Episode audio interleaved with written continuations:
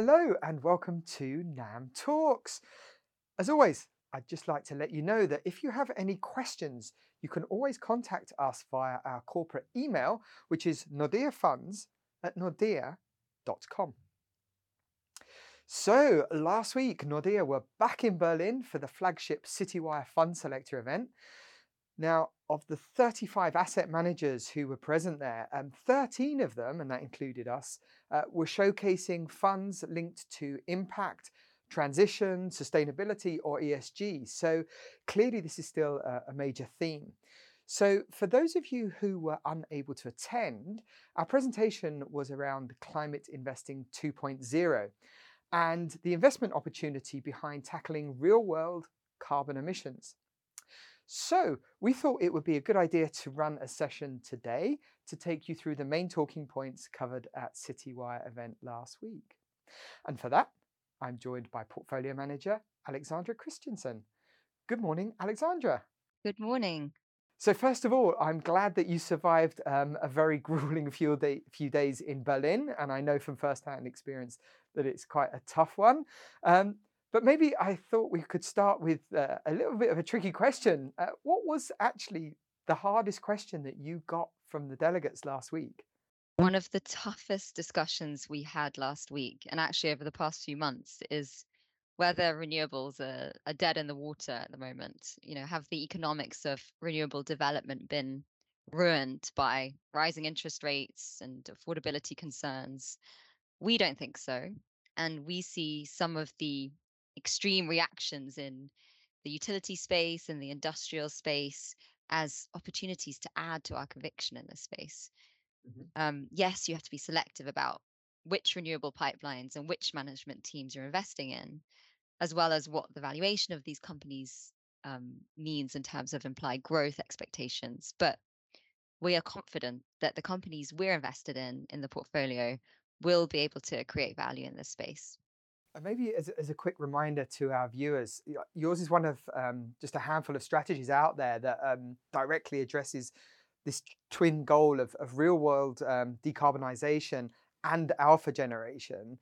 So I was just wondering if you could just tell us how you go about um, achieving both of these ambitions in the portfolio.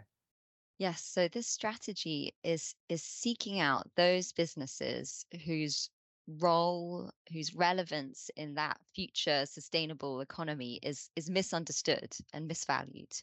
Mm. And this usually entails, as you say, businesses with a heavy environmental footprint, mm. where many investors have simply excluded them from their portfolios to perhaps meet sustainability criteria. Um, but the reality is is more com- complex than that, right? And there are many of these businesses with environmental footprints that look bad on paper, but they're still relevant in the green economy of the future, or they're even critical in enabling us to get there. Um, so we're seeking out those businesses um, and, and looking to unlock value and drive environmental change in the real economy through investing in and engaging in these sorts of companies. So I'd be interested to hear because we we launched this strategy uh, 18 months ago. What's been the biggest challenge for you over those past 18 months since you've been managing the strategy? The macro backdrop. It's been extreme, mm-hmm. volatile since launching the fund. I mean, we've had record high inflation, interest rates, geopolitical conflicts, you name it. Um, and and this has resulted in in really big moves in the market, big moves in terms of investment style, industries, as well as the company specifics bottom up. Um, but you know, we continue to stick to where we believe we have a, an edge as bottom up investors focused on climate and engagement. Um, and when we have these extreme short term moves, we double down on this bottom up analysis and we look to really take advantage of any dislocation from fundamentals. And we also adapt our active approach to, for example, the changing operating environments of the businesses that we're investing in. In, in September, you and your team won Best Sustainable Fund Launch at the Investment Week um, Sustainable Investment Awards. So, uh, congratulations. Thank you. So, the award was all about um, excellence in sustainable investing. So, I just wondered what you think you know makes your strategy stand out from from competitors. Yeah, well, I think first of all, I'm really lucky to be part of a team that has been running climate fo- focused thematic strategies for the best part of 15 years. Yeah. Um, so I think we definitely have an edge from that. Um, I'm also lucky to be part of an organization where they, you know, we have the resources, we have the resolve to use engagement over exclusion to hold these businesses accountable to drive their ambition in in the transition to a more sustainable economy. Um, but at a strategy level, I think what's different is we we launched climate engagement last year because we saw this real opportunity to generate alpha and to drive change in the real economy from these overlooked engagement stories I described. And so we started with a blank sheet of paper to find these bottom up high conviction cases. We aren't just applying engagement to retrospective investment cases in order to justify still owning businesses that have, you know, a high env- environmental footprint and you know, in, in an environment where stakehold, stakeholders care increasingly about environmental impact, that that might cause some issues. This this is starting with a blank sheet of paper. We have conviction in the in these stories, so I think we stand out for those reasons. So when you look at the investment landscape today, you know, why do you think investors should consider committing assets to your strategy?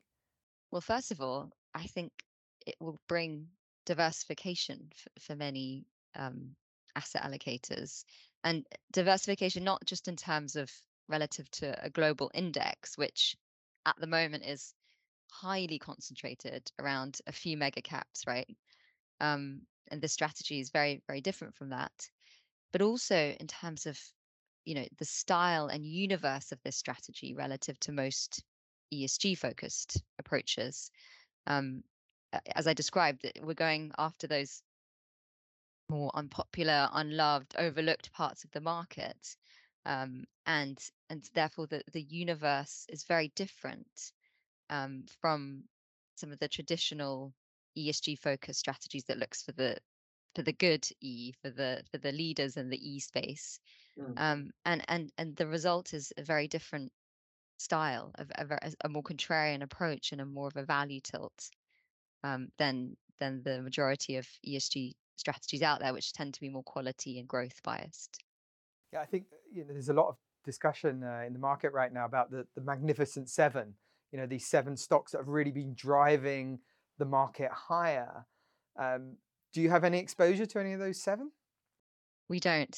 Um, it- it's difficult to justify how they would fall into the universe of this strategy. If you if you remember, you know, this is about finding businesses where there's doubt about the continued role in the low carbon economy of the future, where there's a misunderstanding as to the the relevance and um, perhaps transition risks are overestimated. I, it's hard to argue that those mega caps fall into that category. So they haven't been part of our universe to date. So, so do you think that this kind, the, the kind of strategy that you're that you're running today, do you think that can be replicated through passive funds? And the reason I ask that is that we're seeing a lot of flows um, heading into that direction right now. So, is this an active space, or could could you play a passive version of this? Uh, I don't think you can replicate this through a passive approach.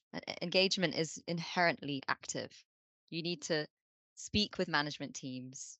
You need to interact with them actively in order to hold them accountable for for change in the right direction, right? And an action needs to be taken in order for the underestimated future relevance of these businesses to be rewarded in the market, to be discounted back to the share price today you know and as i said before as as, as long-term climate focused investors we think we have an edge here and we think that that's something that management teams find worth listening to and and want to engage with us and want to interact with us so definitely this can't be replicated properly through a passive approach Great. Well, um, what we're going to do now is we're going to look at the key takeaways, and then Alexandra, what I'm going to do at the end is ask you if there's anything that you'd like to add.